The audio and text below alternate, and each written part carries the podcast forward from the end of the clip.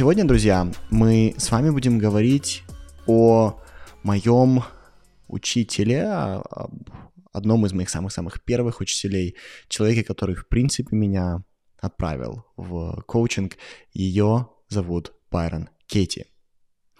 И Байрон Кейти является особым для меня человеком, но также она очень успешная личность, она автор огромного количества книг, она современный философ, и она стала учителем в тот день, когда я родился.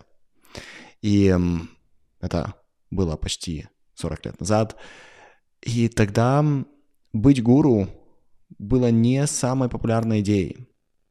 Это было популярно в Индии, но для современной Америки это было что-то весьма новое.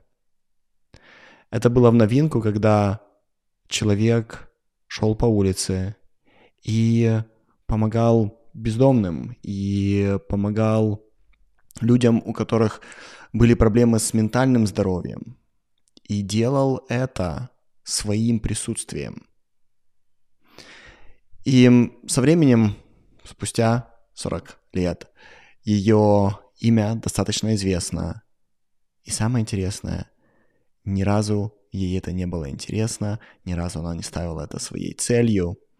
И именно об этом человеке мы сегодня с вами поговорим. Друзья, как обычно, я использую слайды, и я использую эти слайды для себя. В этих слайдах мои опорные мысли, которые я вам даю в более развернутом виде. И если вам хочется этот конспект иметь, чтобы он был у вас, вы можете его скачать. Моя команда обязательно даст на него ссылку. И вы можете пройтись по моим слайдам и посмотреть, как я веду свой эпизод и какие опорные мысли я для себя отмечаю. Итак, давайте начнем с рождения гуру. Это лето 1986 года, и вы знаете, что это лето также известно большой ядерной катастрофой в Восточной Европе, конкретно в Украине, в Чернобыле. И весь мир шумит об этой катастрофе. Но в это время, знаете, всегда, когда есть или происходят катастрофы глобального масштаба, бывают личные катастрофы. И одновременно с катастрофой глобального масштаба есть люди, которые переживают свою личную трагедию. И эта трагедия для них настолько большая, что им не до мировых катастроф. Для них это просто не имеет никакого значения. И Байрон Кейти Рид, это ее полная девичья фамилия и имя. И обычно, когда вы видите Байрон Кейти, здесь есть традиция, детям дают два имени. Есть как бы твое основное имя и твое второе имя. Ее основное имя Байрон, ее второе имя Кейти и фамилия Рид. И в это время, летом 1986 года, Байрон Кейти переживает пик своей личной катастрофы. После очередного срыва на свою 16-летнюю дочь и двух сыновей, которые немного старше, она понимает, что ей нужно избавить своих детей от своего токсичного присутствия. В этот день ее сын, ее старший сын, говорит ей: «Ты самый злой человек, которого я когда-либо встречал в своей жизни». И в этот момент она, видно, немного пришла в себя. Она поняла, какое зло она создает для своих детей. И она звонит в свою страховую компанию и говорит, что если вы как-то мне не поможете, то я просто себя закончу. И ее страховая говорит, что есть всего лишь единственный выход, и вам придется уехать из дома, вам придется переехать в другой город, потому что в этом моменте Байрон Кейти живет в маленьком городке на 5000 человек, и там нету никаких заведений, которые помогают людям с проблемами ментального здоровья. И ей предлагают стать резидентом дома на полпути. Теперь, что такое дома на полпути? И такой этот феномен на самом деле существовал еще много лет, даже после того, как Байрон Кейти оттуда вышла.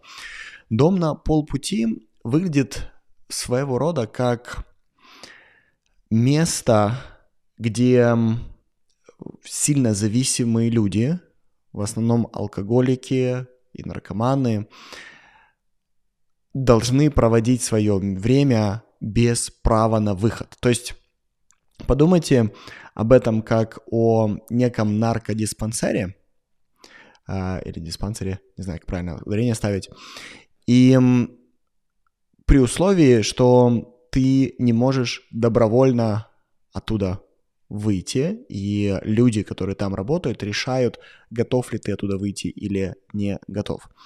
И Байрон Кейти таким образом становится резидентом этого дома на полпути, и это дом для женщин, которые находятся или находились на тот момент в наркотической и алкогольной зависимости, у них были проблемы с питанием, то есть так называемое эмоциональное переедание и пищевые расстройства, у этих женщин были проблемы суицидальной идеации.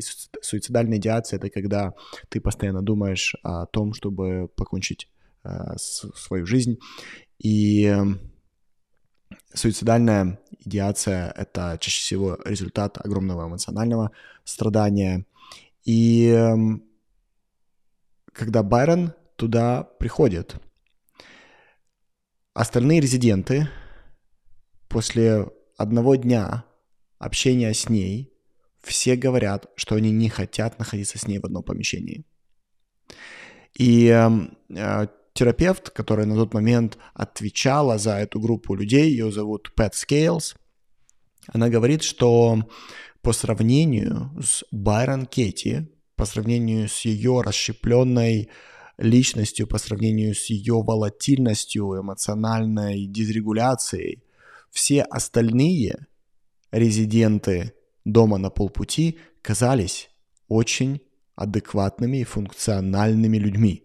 То есть просто представьте на секунду, терапевт говорит, что по сравнению с этой женщиной все остальные зависимые люди здесь являются вполне функционирующими, адекватными членами общества. В итоге это дом, в котором есть комнаты, и обычно в этих комнатах по 2-3 человека, и все говорят: мы не хотим, чтобы она была с нами в комнате. Мы боимся за себя, мы не хотим. В итоге Байрон Кейти селят на чердак, где никто не живет, там ей ставят койку на чердаке и говорят, что извини, мы не можем тебя ни в какое место поставить, это единственное место, где ты можешь спать по ночам.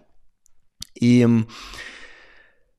так начинается история рождения моего учителя летом 86-го года. Но давайте немного отмотаем назад.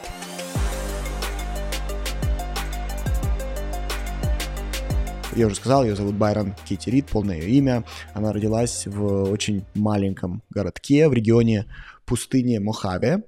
И в этом городке живет всего лишь 5000 человек. И это такой, знаете, как бы поселок городского типа.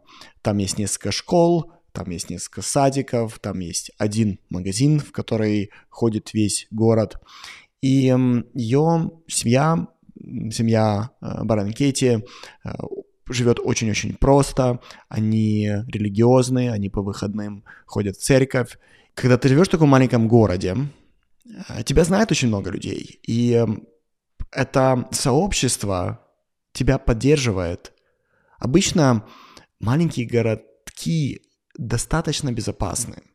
И, тем не менее, для Байрон Кейти это немного скучно. Ей всегда хотелось пожить в большом городе, и поэтому сразу же после окончания школы она поступает в небольшой бизнес-колледж в Лос-Анджелесе. И в этом колледже в возрасте 19 лет. Она встречает своего первого мужа, его зовут Пол Робинсон, и она забеременеет впоследствии от него.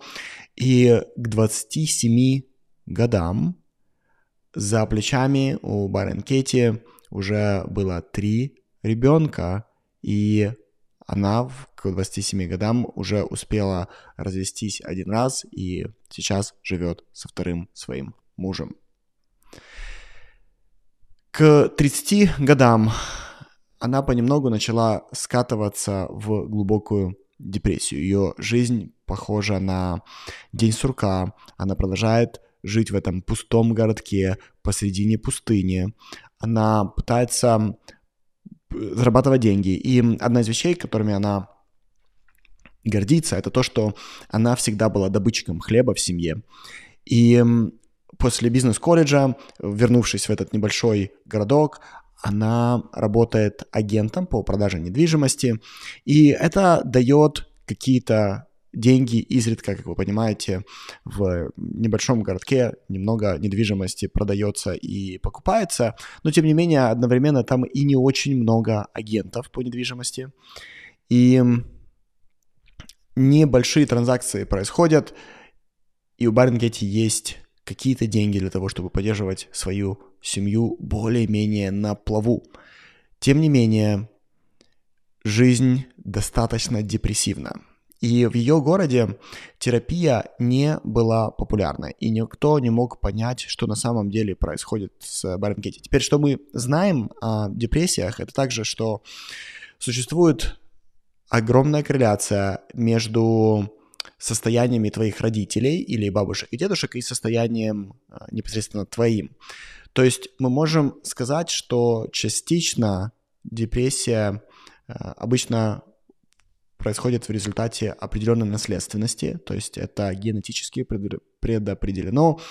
Условно, если говорить какие-то умные термины, то существует слабый захват серотонина, гормона, который, нейротрансмиттера, который каким-то образом регулирует твое состояние, твое настроение, твое ощущение радости в мире и также твое понимание собственной иерархии в мире, и это очень сильно действует на самооценку. И если ты в глубокой депрессии и у тебя нету никакой помощи, то ты скатываешься все глубже и глубже. Теперь она живет в маленьком городе, терапия там абсолютно не популярна, никто не может понять, что с ней происходит, и обычно еще в те года, мы говорим про 86-й год, когда кто-то себя чувствовал вот прямо сильно низко с точки зрения настроения, люди и не хотел работать, и чувствовал себя апатично, и без энергии. Люди таких людей просто клеймили ленивыми. И когда тебе все говорят о тебе таким образом, что ты ленивый, что ты не хочешь ничего делать, что ты не хочешь двигаться, это только усугубляет твою депрессию. Тебе становится хуже, хуже, хуже. В итоге годы идут, ей становится все хуже, и уже подбираясь к 40 годам, она почти не выходит из комнаты, она лежит на кровати, ест, ее дети предоставлены сами себе, они целыми днями внизу смотрят телевизор, едят пиццу, коробки разбросаны по всему дому, и ее на тот момент партнер, муж еле-еле с этим справляется. И ее дети растут в маленьком городе, особо не образованные, потому что предоставлены сами себе. Они растут достаточно приземленными людьми и наблюдают практически все свое детство, свою мать, которую постоянно бросает то в слезы, то в какой-то сумасшедший гнев, то в апатию, в которой она из своей комнаты не выходит неделями. И к 43 годам депрессия Байрон Кейти становится настолько глубокой, что она срывается на людей в ярости. И ее 2 сыновьям, как только им становится 18, они понимают, что так продолжать жить нельзя. они выезжают из дома, оставляя только ее несовершеннолетнюю дочь в этом доме с матерью. И там есть, безусловно, пока что муж, который с ней не развелся, который пытается поддерживать детей так, как он может, но два сына уже с ней не живут, стараются не поддерживать никакой связи, не иметь с ней никаких отношений. И так идет ее жизнь. Теперь давайте вернемся в момент, когда она прописывается или становится резидентом дома на полпути. Ей 43 года. За это платит ее страховая компания, которая говорит, что это твой последний шанс, мы больше не будем тебе давать никаких денег на лечение. Извини, как бы, когда мы так много лет поддерживали тебя, то время это закончить. И она лежит в этом доме на полпути, на чердаке. И она даже не лежит на кровати. Она думает, что она настолько ничтожное создание, что ей не разрешено лежать на кровати. И поэтому она на полу. Это рассвет. Она не спит. В ее голове крутятся мысли о собственной ничтожности. И в этот момент по ее ноге проползает таракан. И она даже не хочет его сбросить, потому что она думает, что она заслуживает, чтобы этот таракан по ней полз. И в большинстве культур тараканы являются грязными насекомыми. И они в большинстве культур вызывают, знаете, такое отвращение, в хорошем или в плохом смысле этого слова. И по ней ползет таракан, по ее ноге, и она считает, что так ей нужно. И в этот момент ей приходит другая мысль. С чего она решила, что это насекомое должно вызывать отвращение? Кто назвал таракана тараканом? Почему к таракану должно быть такое отношение? Почему она считает, что таракан там для того, чтобы ее наказать? Это просто насекомое, которое проползало мимо. И в этот момент рассветней осознанности она кое-что понимает. Она понимает, что все мысли, которые когда-либо крутились в ее голове, можно подставить под сомнение и попробовать найти настоящую правду. И именно в тот день рождается мой учитель Байрон Кейти.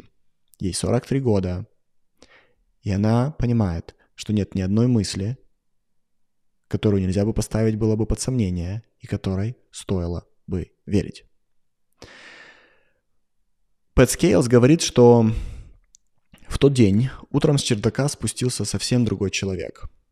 Она больше не была фрагментирована, она больше не была сумасшедшей. Спустя несколько недель после этого преобразования ее выписывают из дома на полпути. И ее дети рассказывают, что домой вместо их матери вернулся инопланетянин. Она часами сидела и медитировала. Это 86-й год, медитации не были популярны.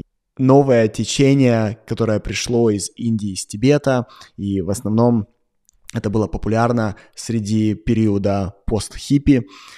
И в этом маленьком городке об этом никто ничего не знал. Когда на нее смотрели, даже не знали, что она медитировала. Когда у нее спрашивают, что ты сидишь, она говорит: я делаю инвентаризацию всех своих мыслей. Абсолютно все, что мне приходит в голову, я ставлю под сомнение, и я пытаюсь найти реальность. И она перестает есть то, что добавляет ей вес, ее привычки. становятся очень рациональными, от нее начинает идти или веять огромная любовь, доброта и безмятежность. Ее лицо выглядит как лицо святой, лицо святого человека. К ней начинают подходить люди на улицах и трогать ее.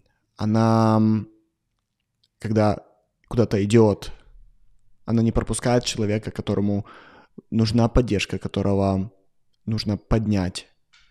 К ней начинают приходить домой, в ее дом, где она еще недавно лежала в своей кровати, не вставала. В этот дом начинают приходить люди сначала со всего города, а потом начинают приезжать из других городов к ней.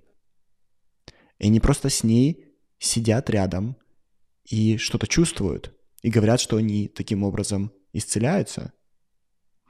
И сначала ее дети думают, что она просто сошла с ума, что это финальная точка, и теперь это конец, и скоро это пройдет, и начнется шизофрения, начнется ярость, начнутся какие-то атаки. Но проходят годы, и она остается такой же. И со временем они привыкают к своей другой матери, которая ведет себя теперь как святая. Идут десятилетия, и она остается такой же, и ничего не меняется. Она не читает умных книг, она не становится вот этим гуру, который хочет просто зарабатывать отчаянно деньги. Она просто показывает людям, как она думает о мире. Теперь, что с ней случилось? То, что с ней произошло, она называет работой. И ее тело знаний так и называется The Work или работа. И эта работа выглядит как серия вопросов. То есть возвращаемся к этому моменту. Это раннее утро, 9 июля. Байрон Кейти лежит на полу на чердаке, и вдруг она чувствует... Мы уже говорили об этом, да, что по ее ноге ползет таракан, и она закрывает глаза, открывает глаза и понимает, насколько все это был большой обман, что все ее прошлое – это обман, все, что она когда-либо сказала себе – это обман, все, как она описывает реальность – это все был обман, и ее осеняет. И медитация, которая... Работает для Байрон Кейти. Это не медитация, где мы, знаете, один из канонов медитации – это то, что ты, наоборот, не испытываешь мысли. То есть ты сидишь, ты фокусируешься, например, на своем дыхании, ты можешь фокусироваться на кончике своего носа, ты фокусируешься еще на чем-то, как тело твое чувствует, и ты это делаешь для того, чтобы в голове была тишина, чтобы не было мыслительного потока. Но это не то, как медитирует Байрон Кейти. Вместо того, чтобы не испытывать мысли, пока она сидит часами, она, наоборот, проверяет их на верность, на соответствие реальности 4 вопросами. И когда я сказал, что тело ее работы называется «работа», эти 4 вопроса она впоследствии назовет работой. И вот эти 4 вопроса. Первый вопрос – правда ли это? Мысль, которую ты думаешь. Второй вопрос – ты абсолютно уверен, что это правда? Третий вопрос – что ты делаешь, когда веришь в эту мысль? И 4 вопрос – кем бы ты стал, если бы этой мысли не было? Давайте попробуем проверить, как это работает. По ней ползет таракан, и она думает, это грязное насекомое, я заслуживаю это грязное насекомое. И появляется 4 вопроса. Правда ли это, что это грязное насекомое? Ну, кто сказал? Действительно ли и правда? И здесь может быть только да или нет. И если это не знаю, то это нет. И если ты говоришь, ну да, правда, это грязное насекомое, мы видим, как оно было, оно ест все подряд, и поэтому не делает это насекомое чище. Но насколько ты уверен, абсолютно ли ты уверен или уверена, что это является правдой, и ты не ботаник, не биолог, ты не очень хорошо разбираешься на самом деле в насекомых, мы не знаем, правда это или нет. таким образом, скорее всего, неправда. Теперь, что ты делаешь, когда ты веришь в эту мысль, или что ты чувствуешь, когда ты веришь в эту мысль? Если ты веришь, что ты заслуживаешь, чтобы это грязное насекомое по тебе ползало, то ты в этот момент испытываешь к себе огромное отвращение. Это чувствуется ужасно. Ты находишься в глубочайшем эмоциональном страдании, когда ты думаешь эту мысль. И это сумасшествие заставляет себя так чувствовать. И четвертый вопрос. А что бы было бы, если бы этой мысли не было? Не было бы страдания. И когда Байрон Кейти проводит эту простую мысль через 4 вопроса, она понимает, что все это время она страдала, потому что создавала мысли, которые откалывали и фрагментировали ее душу. И она просто решает больше этого с собой не делать. Она достигла такого низа, это было так больно, что она решила больше этого никогда с собой не делать, потому что от начала до конца это все был обман. Давайте другой пример, да, возьмем. Например, ты идешь по улице, и ты видишь бездомного. И ты можешь подумать, что перед тобой падший человек. Но правда ли это? Правда ли, что перед тобой падший человек? И ты не знаешь, ну, допустим, ты говоришь «да». Ты абсолютно уверен, что это правда, что ты действительно падший человек. Нет, тебе нужно реально поговорить с человеком, чтобы понять, поэтому нет. Теперь, когда ты думаешь, что это падший человек, когда ты веришь в эту мысль, что ты делаешь? И ты стараешься держаться подальше, ты обходишь человека стороной, ты стараешься не смотреть в его или в ее сторону, ты ведешь себя античеловечно. Но кем бы ты был, если бы этой мысли, что перед тобой падший человек, просто бы не существовало, не было бы в твоей голове? И, скорее всего, ты бы просто был бы или была по отношению к бездомному, ты была бы человеком. Может быть, увидев в таком состоянии другого, ты попробовал бы помочь, ты попробовал бы поддержать, может быть, ты бы обнял или обняла. Ты бы вел бы себя намного более человечно по отношению к другому, и это бы для тебя чувствовалось намного лучше. И вот эта работа, она именно такая. То есть у тебя 4 вопроса, у тебя одна мысль. Теперь год Байрон Кейти каждую свою мысль, которая приходит в ее голову, ставит под эти 4 вопроса. И как вы видите, большинство мыслей оказываются неправдой, и те мысли, которые до этого причиняли ей страдания, она выбирает больше, не обращает на них внимания, не верить, потому что это ложь. Муж Байрон Кейти смог выдержать ее глубочайшую депрессию, но он не может выдержать ее святость. Он не может выдержать, что их дом превратился в место паломничества самых разных людей. Они приходят к Байрон, они спят в их доме, и Байрон не обращает это внимания, она им ничего не говорит, она абсолютно им разрешает. Когда она садится кушать, они присоединяются, и они вместе делят то, что есть. Они просто с ней сидят, когда она медитирует, просто в ее присутствии. Она на это не обращает никакого внимания, потому что правда ли это, что это ее дом? Правда ли это, что ей нельзя, чтобы эти люди, или просто нельзя, чтобы эти люди были в ее доме? Правда ли это, что они же делают что-то не то? Нет, неправда. Поэтому они живут в ее доме, приезжают, уезжают, и они начинают к ней ехать со всего штата. Ее муж уходит из дома и подает на развод. Ему кажется, что мир фундаментально сошел с ума, и обычный вот этот устой его маленького городка, он был больше ему по душе. И вот эта история становления, да, история становления Байрон Кейти, история становления ее как гуру, как учителя, да. Теперь давайте я вам расскажу чуть больше о ее работе, о выводах, которые можно сделать, когда ты каждую свою мысль ставишь под сомнение. Эту работу я проделал для себя сам. Я долго каждую свою мысль ставил под сомнение. И это привело меня к другой жизни. Моя жизнь до и после абсолютно другая. Тем не менее, я не хочу делать этот эпизод о себе. Я сделаю этот эпизод о Байрон Кейти и о ее выводах, с которыми я на 100% согласен.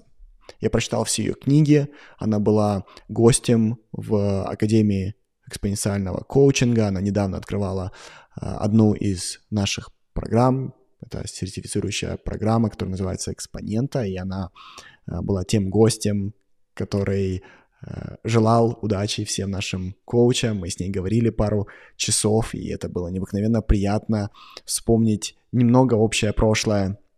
Если вы наш коуч, то у вас должен быть доступ к этой записи. Вы можете посмотреть, послушать и испытать вот это то огромнейшее уважение, которое я испытываю к Байрон Кейти, и как она продолжает себя вести как сумасшедший одуванчик. Давайте поговорим о выводах, к которым она приходит. У нее есть книга. Это моя самая любимая книга Байрон Кейти. Она пишет ее со своим мужем, блестящим автором, который работает с философскими текстами. И книга называется «Тысяча имен радости». Теперь важно сказать, что Байрон Кейти не пишет книг, и она их не читает. Ей, с одной стороны, у нее есть некие сложности со зрением, но, с другой стороны, ей просто неинтересно читать книги, потому что ее религия — реальность, мы об этом поговорим. И она также их не пишет. Все книги пишет ее муж, и обычно процесс следующий. Они садятся пить чай, ее муж с ней разговаривает, задает ей разные вопросы, Байрон Кейти отвечает, а у него диктофон или он записывает. И потом из этих кусочков он складывает книги. Итак, есть несколько книг. Ее первая книга называется «Любить, что есть». Если вы не читали, я вам очень рекомендую. В свое время книга изменила мою жизнь, и с этой книги я открыл для себя Байрон Кейти. И Стивен Митчелл — это ее третий муж и ее ученик. Теперь многие выводы, которые я сегодня вам буду давать, я буду давать как раз из ее книг. Еще раз, «Тысяча имен радости», «Любить, что есть» и «Правда ли это?». Вы можете все их прочитать, они доступны. И некоторые идеи я буду дополнять, чтобы вы поняли, про что это, потому что я долго нахожусь в этом учении, и я использую это учение для своего преподавания. И я думал, как начать знакомить вас с выводами, которые сделала о жизни Байрон Кейти. И я искал какой-то параграф из всех ее книг, который бы мог бы подвести итог всей ее философии. И я думаю, что вот этот параграф, это параграф из книги «Любить, что есть». И вот что она говорит. «Есть три типа дел. Мое дело, твое дело и дело Бога. Чье это дело, если алкоголик заливает себя до смерти? Выпивание – это дело алкоголика, это его тело. Если он заливает себя до смерти, как я реагирую, когда верю в мысль о том, что он должен прекратить пить? Я пытаюсь контролировать его, становлюсь назойливой, вмешиваясь в его дела. Мне потребовалось время, чтобы понять, что я даже не занимаюсь своим делом, потому что у меня нет никакого права диктовать другим, как жить их жизнью». И давайте посмотрим, как этот параграф раскрывается через ее учение, через те цитаты, с которыми я вас познакомлю. Она много говорит про отношения, она говорит про поведение, про действия, она говорит про реальность. Давайте дальше я буду вам передавать свои любимые цитаты и немного об этом поговорим.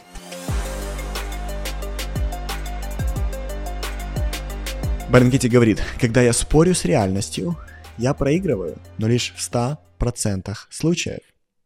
Я обнаружила, что когда я верила в свои мысли, я страдала, но когда я им не верила, я не страдала. И это факт для каждого человека. Никто не может причинить мне боль, Это моя работа. И посмотрите, как много мудрости в этих коротких предложениях. Ты всегда страдаешь, если во что-то веришь. И обычно ты страдаешь, когда то, во что ты веришь, не соответствует реальности. Когда это не является фактом, который можно доказать в зале суда. Когда это не является тем обстоятельством, с которым может согласиться абсолютно каждый, вне зависимости от их образования, вне зависимости от их воспитания и так далее. Ты не будешь страдать, если ты скажешь, что дом красного цвета сделан из кирпича или построен из кирпича. Это более фактичная информация. Но ты начинаешь страдать, когда думаешь, что ты живешь в доме, который был построен очень давно, и скоро он на тебя упадет. И тогда ты начинаешь страдать. В том случае, когда вначале у тебя просто фактичная информация, а потом начинаются твои мнения о том, что является фактичной информацией. Правда ли это, что твой дом упадет? Ты абсолютно уверен, что он упадет. Что ты чувствуешь и делаешь, когда ты веришь в эту мысль? Если бы этой мысли не было, то как бы ты себя вел, кем бы ты был? И это разница между болью и страданием. Ум, который не подвергли допросу, это мир страданий. Она говорит, единственная разница между адом и раем – это вера в мысль. Ты – это то, что существует до истории. Ты остаешься, когда история понята. И понята она имеет в виду допрошена, сравнена с реальностью. Когда ты живешь без истории, остается лишь правда о том, что происходит. И это описывает ее религию. Я чувствую боль, когда я не согласна с реальностью. Когда я спорю с реальностью, я проигрываю. Зачем спорить с реальностью, если это больно? Я не хочу жить в страданиях, я не хочу жить в боли. Вот что она говорит о другом человеке. Учитель, который тебе нужен, это человек, с которым ты живешь. Если я думаю, что ты моя проблема, я сошла с ума. Все, что ты можешь контролировать, это только свою безмятежность. И безмятежность требует всего одного человека. Это не зависит от твоего партнера. Твой партнер не может причинить тебе боль, только ты можешь причинить себе боль. Это твоя работа, говорит Байрон Кейти. Когда ты понимаешь, что каждый момент большого стресса – это подарок, который указывает тебе на твою собственную свободу, жизнь становится очень доброй.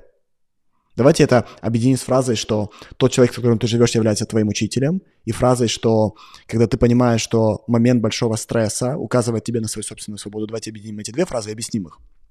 Ты живешь с человеком, вы живете в одном пространстве, и вы постоянно третесь друг об друга, да? Трение вызывает боль. Теперь вы думаете, что вы испытываете эмоциональную боль или негативные эмоции, потому что другой ведет себя определенным образом, и это неправда. Другой тебе указывает на мысли, в которые ты веришь, которые причиняют тебе боль. Байрон Кейти говорит, что момент большого стресса – это подарок, потому что он тебе показывает новые мысли, которые ты не подвергла или не подверг допросу. Допросу из 4 вопросов, правда ли это, что ты делаешь, если ты в это веришь, и что было бы, если бы ты в это не верил. Что я часто рассказываю своим студентам, это то, что со временем каждую негативную эмоцию ты начинаешь воспринимать как жизненный подарок. Потому что недопрошенных мыслей становится все меньше и меньше, и как результат негативных эмоций в твоей жизни становится все меньше и меньше. И когда она появляется, ты ее встречаешь, наконец-то я могу над чем-то поработать, потому что твой мозг постоянно ждет стимуляции. Когда ты видишь, снова ее цитата, когда ты видишь, что страдание, дискомфорт – это приглашение к исследованию, ты начинаешь искать эти моменты в жизни, то, что я вам только что сказал. Новые стрессовые мысли не приходят, они все цикличны. И здесь идет некая ностальгия в этой цитате. Она говорит, когда больше нет ни одной мысли, которую ты бы не допросила, или не допросил, или не провел через вот эти 4 вопроса, не засомневался в них, из-за того, что мысли постоянно повторяются. Почему они повторяются? Потому что у нас не создаются новые нейронные пути просто так. Это достаточно большая редкость в жизни. И все движется по старым нейронным связям. И двигаясь по старым нейронным связям, у нас всегда одно и то же, одни и те же мысли. Но когда ты каждую из этих мыслей подверг сомнению, ты знаешь, что это неправда, то они больше не вызывают в тебе эмоционального вот этого негативного огня. Это цикл. Цикл прошел, ты больше не обращаешь на это внимания, и больше нету стресса. Что она пишет дальше? Тебе не нужно ничего отпускать.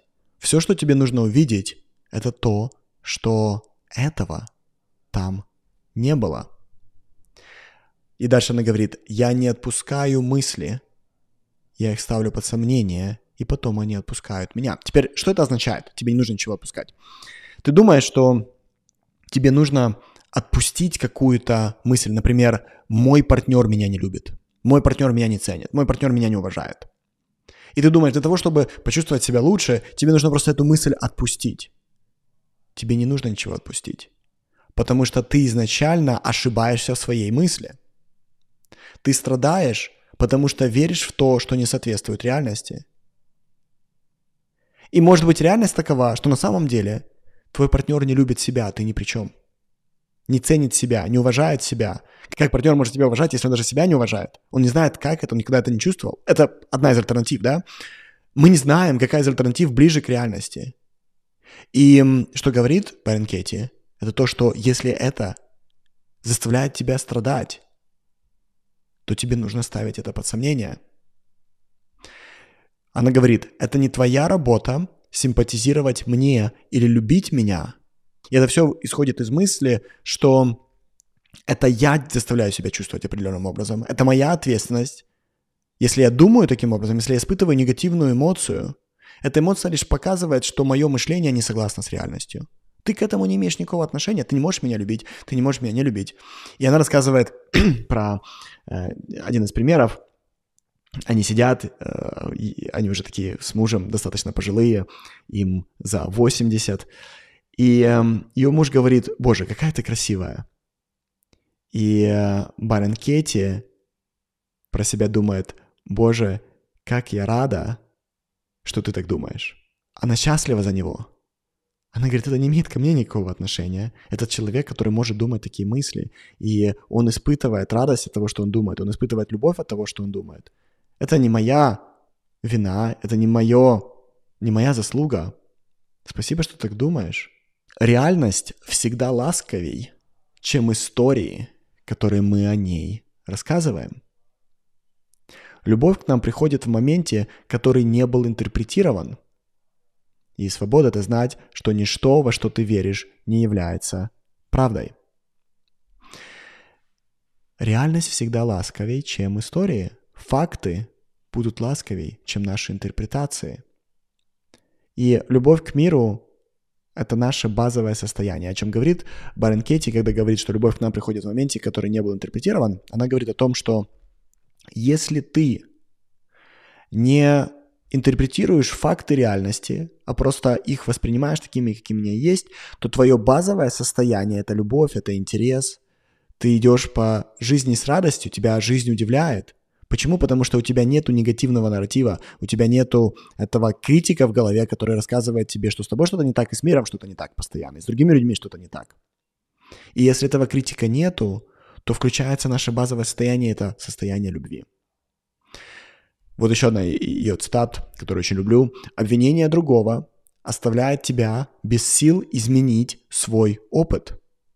Когда ты думаешь, что другой виноват в том, как ты себя чувствуешь, это я уже добавляю. Когда ты думаешь, что другой виноват в том, как ты себя чувствуешь, ты только что взяла или взял и отдал всю свою силу другому человеку. Ты больше ничего не можешь изменить, потому что теперь это от другого зависит, изменится он или не изменится. Но если это твоя ответственность, если ты знаешь, что это твое мышление создает этот опыт, и все, что ты думаешь о другом, не соответствует действительности, потому что это лишь твоя интерпретация, тогда у тебя есть возможность изменить свой опыт и перестать страдать. Это не проблемы вызывают боль, она говорит, а то, как мы думаем об этих проблемах. Мы делаем только 3 вещи в жизни. Мы лежим, мы стоим, мы сидим. Все остальное – история. Пока ты думаешь, что источник твоей проблемы извне, ты безнадежен. И ее последняя цитата. Ум, который чувствует себя как дома, это безмятежный ум. Что это значит? Когда ты находишься в состоянии, в котором понимаешь, что ничто, во что ты веришь, не является правдой, нет истории, которая приносит тебе боли. Дом — это когда безопасно, комфортно, тепло и радостно. Ум, который не верит в истории, это ум, который безмятежен, это ум, который дома. И вы слышали, да, фразу «кто-то сошел с ума». И мне нравится другая фраза, когда ты оставил свой дом. И один из прекраснейших учителей, его зовут Рамдас, и у него есть книга, которая называется, что мы просто друг друга приводим домой.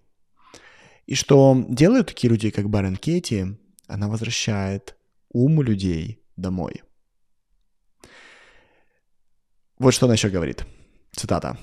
«Вселенная даст тебе ментальное здоровье, если ты готов отдать взамен нездоровые мысли». Что такое нездоровые мысли? И снова мы возвращаемся к моему самому первому эпизоду про курс в волшебстве. И там есть цитата «Я думаю, что мир плохой, потому что я думаю о нем плохие мысли». Да? И Байрон Кейти говорит, «Вселенная даст тебе ментальное здоровье, если ты расплатишься за этим своими нездоровыми мыслями». И дальше она продолжает. «Пока ты не увидишь в мире все в качестве своего друга, твоя работа не закончена». Боль – это подарок, который указывает на то, где мы потеряли контакт с реальностью. Все, что тебе мешает испытать красоту мира, это твоя история о нем. За историями тебя ждет безмятежность. И это все про одно и то же. И важно что понять, друзья, что это не про позитивное мышление. Да? Просто увидь красоту, просто думай хорошо, просто делай рефрейминг, просто перепрыгивай и описывай мир позитивными словами и описывай его хорошо. То, что предлагает Байрон Кейти, намного глубже. Она не предлагает тебе просто описывать мир в розовых очках, быть постоянным оптимистом. Она тебе говорит, каждый раз, когда ты испытываешь страдания, убедись, что это правда. Она предлагает на самом деле сократический подход. Да, мы знаем Сократа, который все подвергал сомнению. И она говорит, мне не нужно, чтобы ты себя обманывал, мне не нужно, чтобы ты верил в то, во что нет. Мне нужно, чтобы ты видел реальность. И ты начинаешь видеть реальность, когда ты отказываешься от лжи о мире. И вот тебе 4 вопроса, как ты можешь это сделать. Да? Это ее инструмент. И вот что она говорит еще про людей. Она говорит, личности не любят. Они чего-то хотят. Мы не привязываемся к людям или вещам. Мы привязываемся к неисследованным мыслям о том, что мы верим, является правдой. И работа ума – это подтверждать твои мысли. И здесь она показывает про иллюзию, когда она говорит про личность, это эго. Да? Эго всегда чего-то хочет. Эго всегда кажется, что что-то должно быть. Эго выбирает, что ей нравится, что не нравится, что ему нравится или не нравится. И Байрон Кейти предлагает это все ставить под сомнение. Продолжая тему эго, она говорит, действие не приходит из «нужно», «должен» или «следует». Они приходят или из страха, или из любви. И мы знаем, что эмоция эго – это в основном эмоция страха. И то, что стоит за историями, чаще всего любовь. Мы об этом уже говорили. Если ты не интерпретируешь мир, то наше базовое состояние – это состояние любви, состояние расширения, состояние интереса. И ты либо действуешь из этого состояния, либо ты действуешь из эго, и тогда ты действуешь из страха. Разница между действиями в одном случае и в другом в том, что страх заставляет тебя быть очень краткосрочным мыслителем. И если свести всю индустрию личностного роста к одному совету, то совет будет «думай долгосрочно», «думай столетиями», а не месяцами. Мы не принимаем решения, когда время правильное, решение принимает себя. Мир идеален уже, как и мое желание его изменить. И здесь она показывает о том, что она принимает как мир, так и свое эго. Она не стремится, как учат многие учения, растворить эго, отказаться от эго. Это не то, что ее волнует. Мое эго может думать сколько угодно, я просто не верю в эти мысли больше. Это абсолютно другая позиция. Мои желания вполне адекватны, и мир вполне адекватный. Мы не сопротивляемся реальности. Действие становится текучим, добрым и бесстрашным. И здесь идет общая идея несопротивления, потому что обычно мы сопротивляемся реальности тогда, когда мы описываем ее негативно. Иначе нечему сопротивляться. Мы испытываем сопротивление как негативную эмоцию, как то, что нам не нравится внутри. Но что на самом деле нам не нравится? Реальность или то, что мы об этом думаем? Если мы не сопротивляемся реальности, то нам не нужно принимать решений. Время правильное решение принимает себя. И это более глубокая идея. Я попробую ее распаковать через то, как я это объясняю. Я объясняю своим студентам, что на самом деле выбора не существует. У тебя выбор всегда принят в любой момент времени. Представь себе, что ты думаешь о переезде в другую страну. Пока ты думаешь, выбор уже принят. Почему? Потому что ты не переезжаешь. Значит, ты выбираешь не переезжать. Теперь, если наступает день, когда ты чувствуешь, что все, меня здесь нету, я уже там, я уже головой там, я уже телом там, то, что настоящее мне показывает, что нужно время, чтобы я там оказалась, окей, но это уже принято, я уже там. Я сделаю все возможное, чего бы это ни стоило, я уже там. И это означает, что эмоционально, ментально ты уже приняла или принял решение. Выбор снова сделан. Таким образом, выбор всегда сделан. И эта идея Байрон Кейти: мы не принимаем решения, когда все правильно, решение принимает себя. И ее, наверное, последняя фраза этого эпизода, последняя цитата этого эпизода – это про свободу. Несколько раз я уже во время этого эпизода повторял эту фразу, я хочу повторить ее еще раз. Потому что вы даже себе не представляете разницу между человеком, который провел эту работу, и человеком, который не провел эту работу. Человек, который поставил все, во что верит, под сомнение, и человеком, который этого не делал. Это и есть свобода. Цитата Байрон Кейти: чтобы найти свободу, нужно поставить под сомнение все, во что ты веришь. Каждую мысль, каждое предположение, когда ты проверяешь, соответствует это реальности или нет, вызывает это страдание или не вызывает, твоя жизнь меняется поразительным образом. Снова, если вы хотите конспект, друзья, скачивайте конспект. Моя команда даст его в ссылке в комментариях под этим эпизодом. Напишите, что вы думаете об этом эпизоде. Что вам понравилось, что вам не понравилось, чего вы хотите больше. Спасибо, до скорых встреч, друзья.